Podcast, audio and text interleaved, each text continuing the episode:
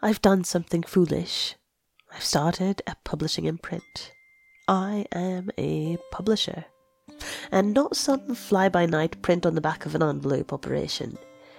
It's called Whiskey Tit, my imprint, and I'm quite pleased with it. Our first book is a post apocalyptic work of literary sci fi noir called Gaha Babes of the Abyss by Jon Frankel, whom I love. And I'll tell you what, for every copy I sell over the course of the month, I promise you one more story podcasted by year's end. That's no small commitment on my part, plus, it'll be a bonus for you, because it's the best book published this year that you've never heard of. And it'll keep whiskey in my tits. So have a look at whiskeytit.com, and this is the last I will do in the name of self promotion. Hi, good evening. It's Tuesday, the 16th of June, 2015. Happy Bloomsday once again. I miss you. It's Miette's Bedtime Story Podcast. A Mother by James Joyce. Mr. Holohan, Assistant Secretary of the Eire Abu Society, had been walking up and down Dublin for nearly a month, with his hands and pockets full of dirty pieces of paper, arranging about the series of concerts. He had a game leg, and for this his friends called him Hoppy Holohan. He walked up and down constantly, stood by the hour at street corners, arguing the point, and made notes but in the end it was Mrs. Kearney who arranged everything. Miss Devlin had become Mrs. Kearney out of spite. She had been educated in a high class convent, where she had learned French and music. As she was naturally pale and unbending in manner, she made few friends at school. When she came to the age of marriage, she was sent out to many houses where her playing and ivory manners were much admired. She sat amid the chilly circle of her accomplishments, waiting for some suitor to brave it and offer her a brilliant life. But the young men whom she met were ordinary, and she gave them no encouragement, trying to console her romantic desires by eating a great deal of Turkish delight in secret. However, when she drew near the limit, and her friends began to loosen their tongues about her, she silenced them by marrying Mr. Kearney, who was a bootmaker on Ormond Quay. He was much older than she. His conversation, which was serious, took place at intervals in his great brown beard. After the first year of married life, Mrs. Kearney perceived that such a man would wear better than a romantic person, but she never put her own romantic ideas away. He was sober, thrifty, and pious. He went to the altar every first Friday, sometimes with her, oftener by himself. But she never weakened in her religion and was a good wife to him. At some party in a strange house, when she lifted her eyebrow ever so slightly, he stood up to take his leave, and, when his cough troubled him, she put the eider down quilts over his feet and made a strong rum punch. For his part, he was a model father. By paying a small sum every week into a society, he ensured for both his daughters a dowry of one hundred pounds each when they came to the age of twenty-four. He sent the older daughter, Kathleen, to a good convent, where she learned French and music, and afterward paid her fees at the academy. Every year in the month of July, Mrs. Kearney found occasion to say to some friend, My good man is packing us off to Skerries for a few weeks. If it was not Skerries, it was Howth or Greystones. When the Irish revival began to be appreciable, Mrs. Kearney determined to take advantage of her daughter's name and brought an Irish teacher to the house. Kathleen and her sister sent Irish picture postcards to their friends, and these friends sent back other Irish picture postcards. On special Sundays, when Mr. Kearney went with his family to the Pro Cathedral, a little crowd of people would assemble after Mass at the corner of Cathedral Street. They were all friends of the Kearneys, musical friends or nationalist friends, and when they had played every little counter of gossip, they shook hands with one another all together, laughing at the crossing of so many hands, and said good-bye to one another in Irish. Soon the name of Miss Kathleen Kearney began to be heard often on people's lips. People said that she was very clever at music and a very nice girl, and, moreover, that she was a believer in the language movement. Mrs. Kearney was well content of this. Therefore she was not surprised when one day Mr. Holohan came to her and proposed that her daughter should be the accompanist at a series of four grand concerts which his society was going to give in the Antient Concert Rooms. She brought him into the drawing room, made him sit down, and brought out the decanter and the silver biscuit barrel. She entered heart and soul into the details of the enterprise, advised and dissuaded and finally a contract was drawn up by which Kathleen was to receive eight guineas for her services as accompanist for the four grand concerts. As Mr. Holohan was a novice in such delicate matters as the wording of bills and the disposing of items for a programme, Mrs. Kearney helped him. She had tact. She knew what artistes should go into capitals and what artistes should go into small type. She knew that the first tenor would not like to come on after Mr. Meade's comic turn. To keep the audience continually diverted, she slipped the doubtful items in between the old favourites. Mr. Holohan called to see her every day to have her advise on some point. She was invariably friendly and advising. Homely, in fact. She pushed the decanter towards him, saying, now help yourself, Mr. Holohan. And while he was helping himself, she said, Don't be afraid, don't be afraid of it. Everything went on smoothly. Mrs. Kearney brought some lovely blush pink charmeuse in Brown Thomas's to let into the front of Kathleen's dress. It cost a pretty penny, but there are occasions when a little expense is justifiable. She took a dozen of two shilling tickets for the final concert, and sent them to those friends who could not be trusted to come otherwise. She forgot nothing, and thanks to her, everything that was to be done was done. The concerts were to be on Wednesday, Thursday, Friday, and Saturday. When Mrs. Kearney arrived with her daughter at the Antient Concert Rooms on Wednesday night, she did not like the look of things. A few young men, wearing bright blue badges in their coats, stood idle in the vestibule. None of them wore evening dress. She passed by with her daughter, and a quick glance through the open door of the hall showed her the cause of the steward's idleness. At first she wondered had she mistaken the hour. No, it was twenty minutes to eight. In the dressing room behind the stage, she was introduced to the secretary of the society, Mr. Fitzpatrick. She smiled and shook his hand. He was a little man with a white, vacant face. She noticed that he wore his soft brown hat carelessly on the side of his head, and that his accent was flat. He held a programme in his hand, and, while he was talking to her, he chewed one end of it into a moist pulp. He seemed to bear disappointments lightly. Mr. Holohan came into the dressing room every few minutes with reports from the box office. The artistes talked amongst themselves nervously, glanced from time to time at the mirror, and rolled and unrolled their music. When it was nearly half past eight, the few people in the hall began to express their desire to be entertained. Mr. Fitzpatrick came in, smiled vacantly at the room, and said, Well, now, ladies and gentlemen, I suppose we'd better open the ball. Mrs. Kearney rewarded his very flat final syllable with a quick stare of contempt, and then said to her daughter encouragingly, Are you ready, dear? When she had an opportunity, she called Mr. Holohan aside and asked him to tell her what it meant.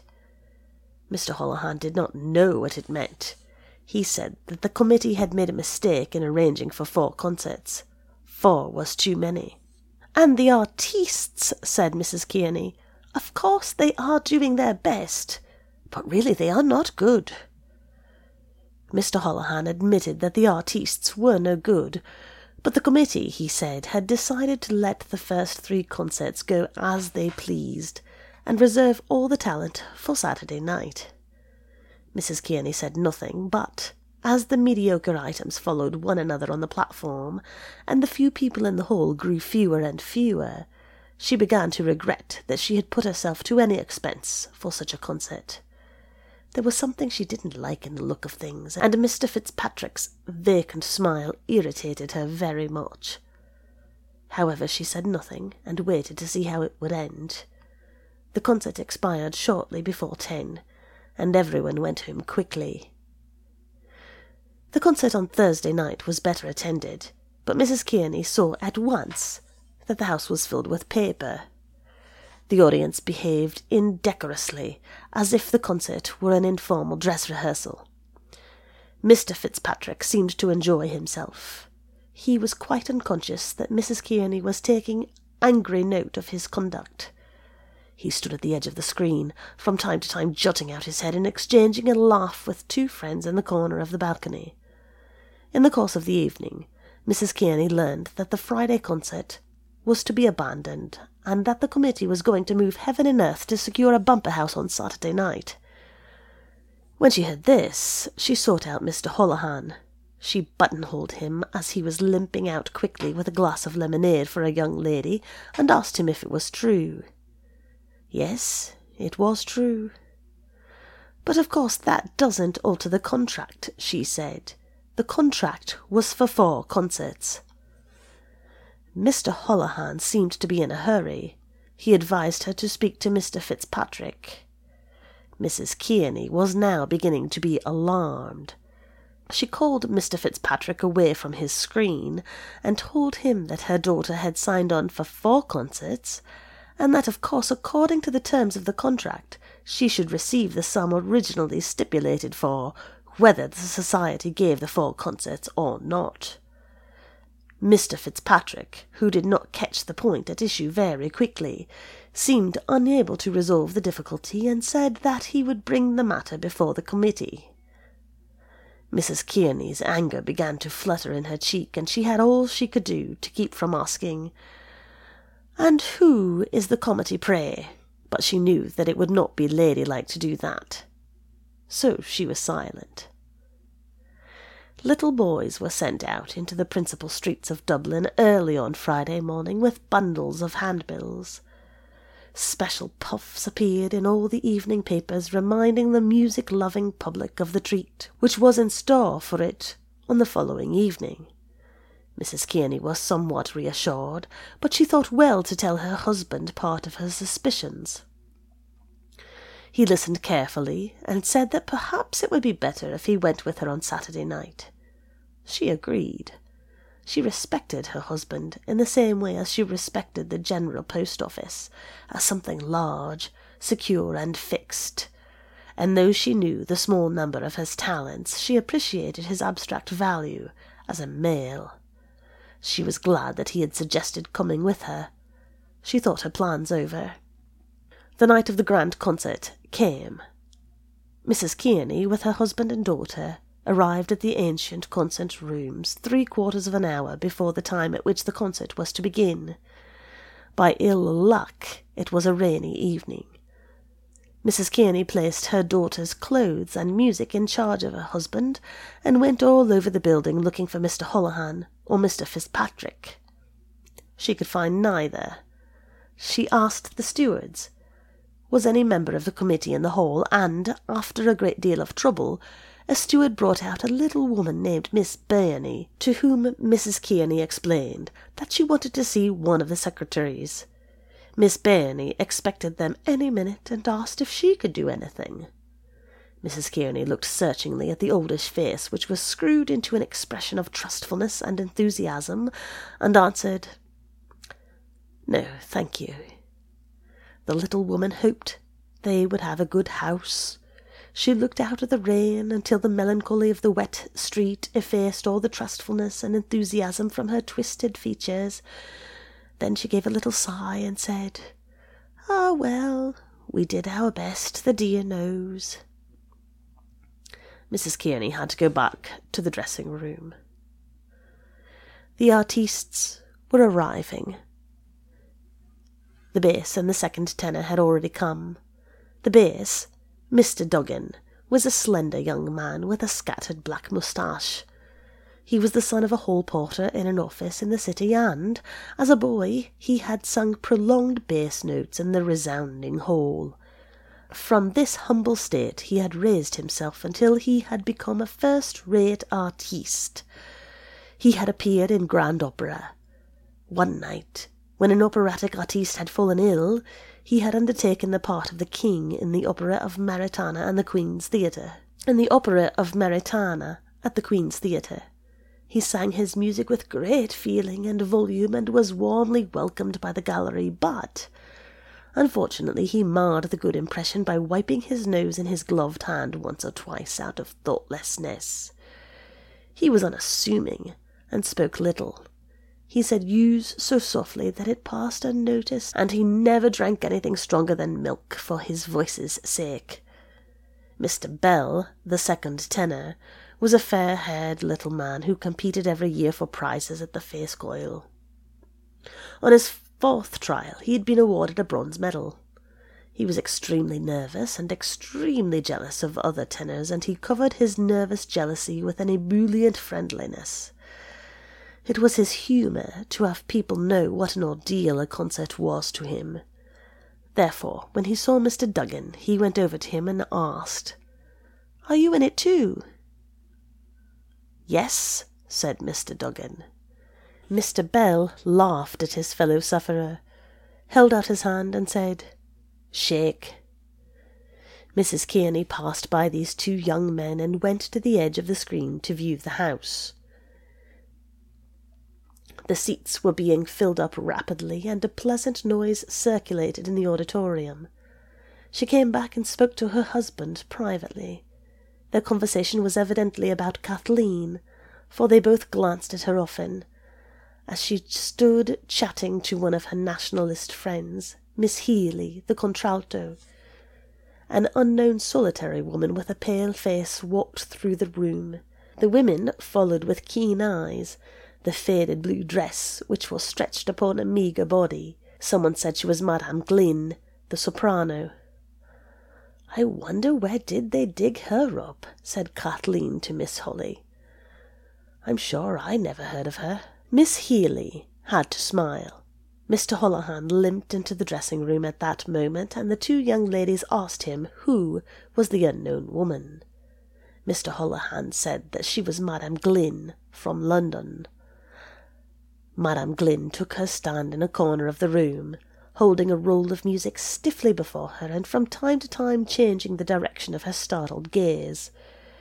The shadow took her faded dress into the shelter, but fell revengefully into the little cup behind her collarbone. The noise of the hall became more audible. The first tenor and the baritone arrived together.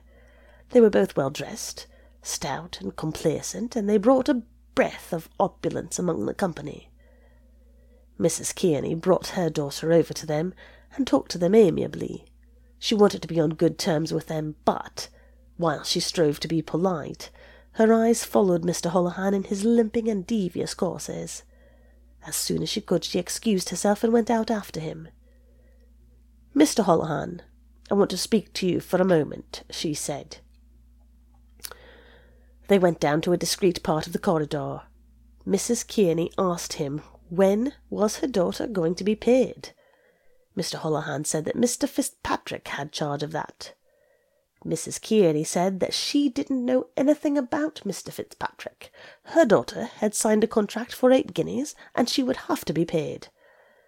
Mr. Holohan said that it wasn't his business. Why isn't it your business? asked Mrs. Kearney. Didn't you yourself bring her the contract? Anyway, if it's not your business, it's my business, and I mean to see to it. You'd better speak to Mr. Fitzpatrick, said Mr. Holohan distantly. I don't know anything about Mr. Fitzpatrick, repeated Mrs. Kearney. I have my contract, and I intend to see that it is carried out. When she came back to the dressing room, her cheeks were slightly suffused. The room was lively. Two men in outdoor dress had taken possession of the fireplace, and were chatting familiarly with Miss Healy and the baritone. They were the Freeman man and Mr. O'Madden Burke, the Freeman man, had come in to say that he could not wait for the concert as he had to report the lecture which an American priest was giving in the mansion house. He said they were to leave the report for him at the Freeman office, and he would see that it went in. He was a grey haired man, with a plausible voice and careful manners. He held an extinguished cigar in his hand, and the aroma of cigar smoke floated near him.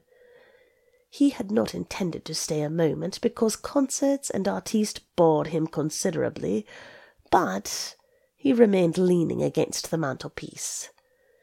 Miss Healy stood in front of him, talking and laughing. He was old enough to suspect one reason for her politeness, but young enough in spirit to turn the moment to account.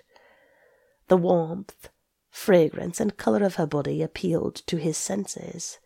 He was pleasantly conscious that the bosom which he saw rise and fall slowly beneath him rose and fell at that moment for him, that the laughter and fragrance and wilful glances were his tribute. When he could stay no longer, he took leave of her regretfully. O'Madden Burke will write the notice, he explained to Mr. Holohan, and I'll see it in. Thank you very much, Mr. Hendrick, Mr. Holohan said. You'll see it in, I know. Now, won't you have a little something before you go? I don't mind, said Mr. Hendrick.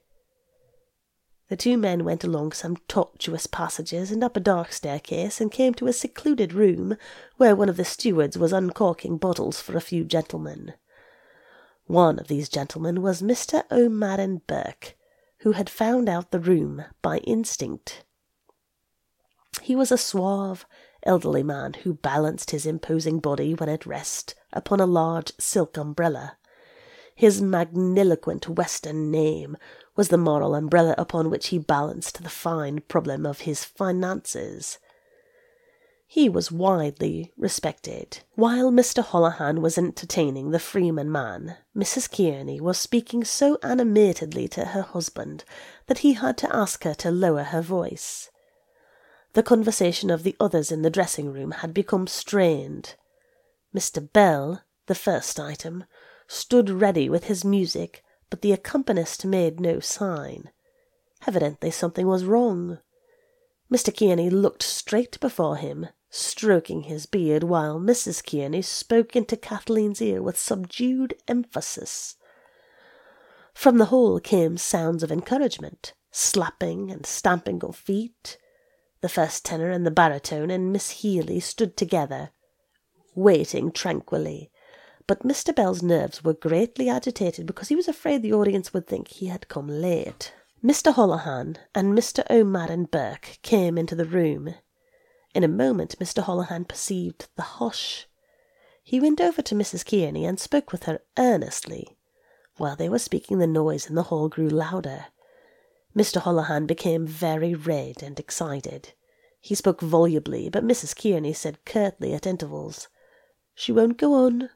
She must get her eight guineas.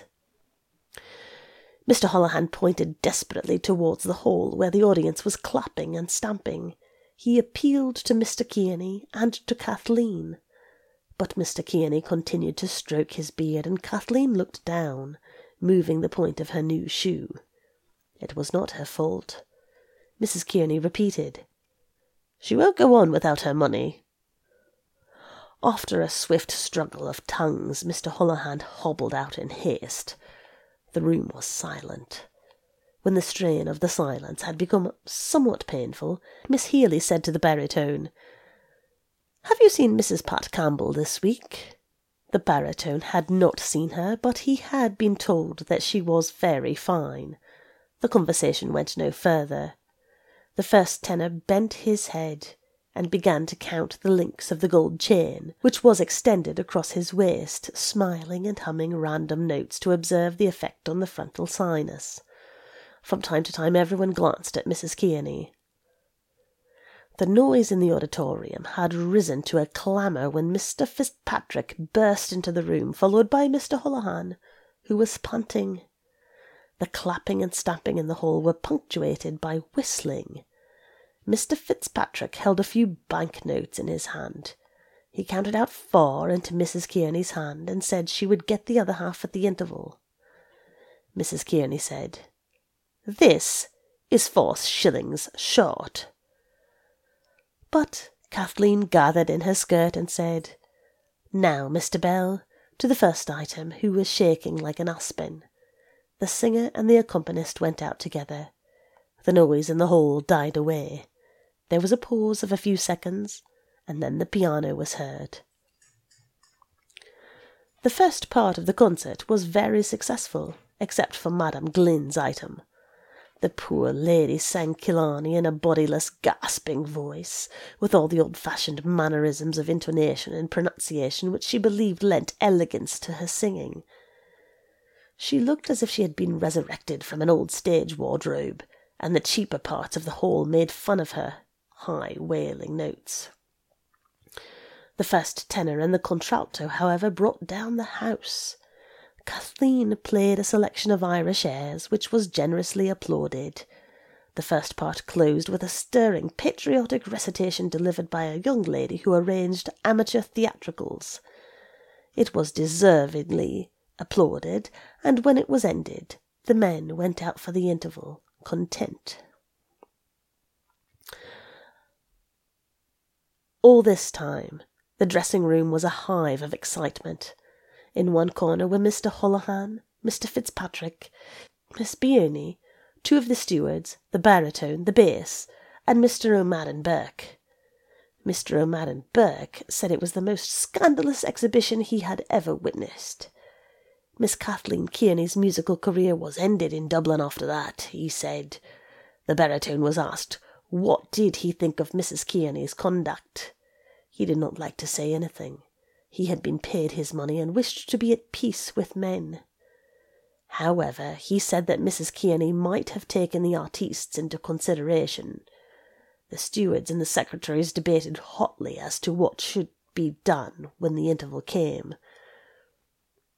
I agree with Miss Birney, said Mr. O'Madden Burke. Pay her nothing.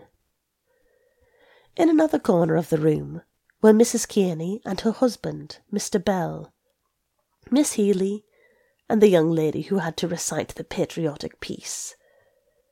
Mrs. Kearney said that the committee had treated her scandalously.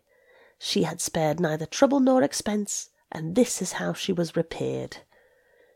They thought they had only a girl to deal with, and that therefore they could ride roughshod over her, but she would show them their mistake. They wouldn't have dared to have treated her like that if she had been a man. But she would see that her daughter got her rights. She wouldn't be fooled. If they didn't pay her to the last farthing, she would make Dublin ring. Of course, she was very sorry for the sake of the artistes, but what else could she do? She appealed to the second tenor, who said he thought she had not been well treated. Then she appealed to Miss Healy. Miss Healy wanted to join the other group, but she did not like to do so because she was a great friend of Kathleen's, and the Kearneys had often invited her to their house.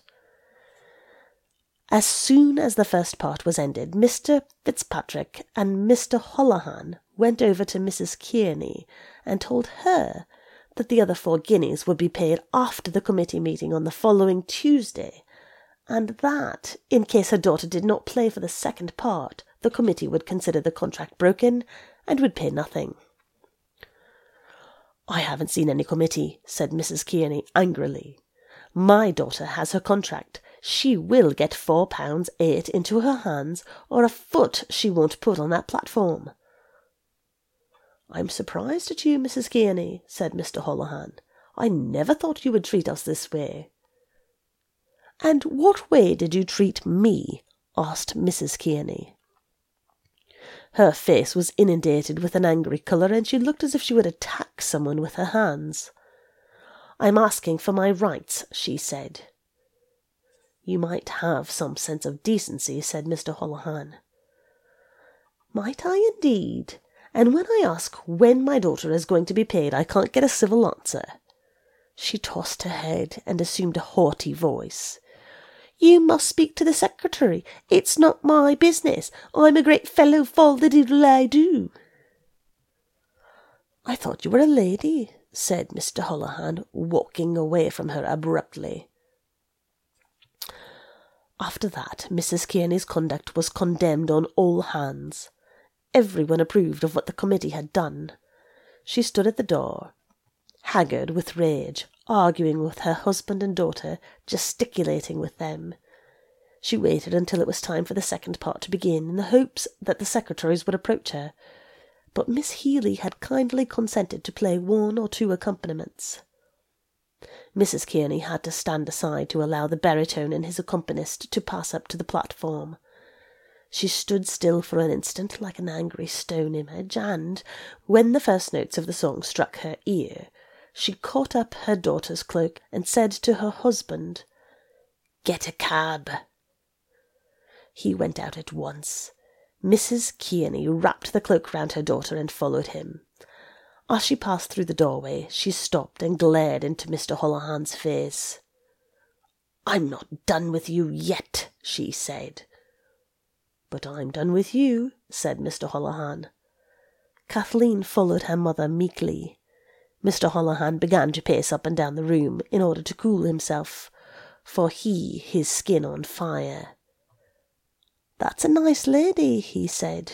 Oh, she's a nice lady. You did the proper thing, Holohan, said Mr. O'Madden Burke, poised upon his umbrella in approval.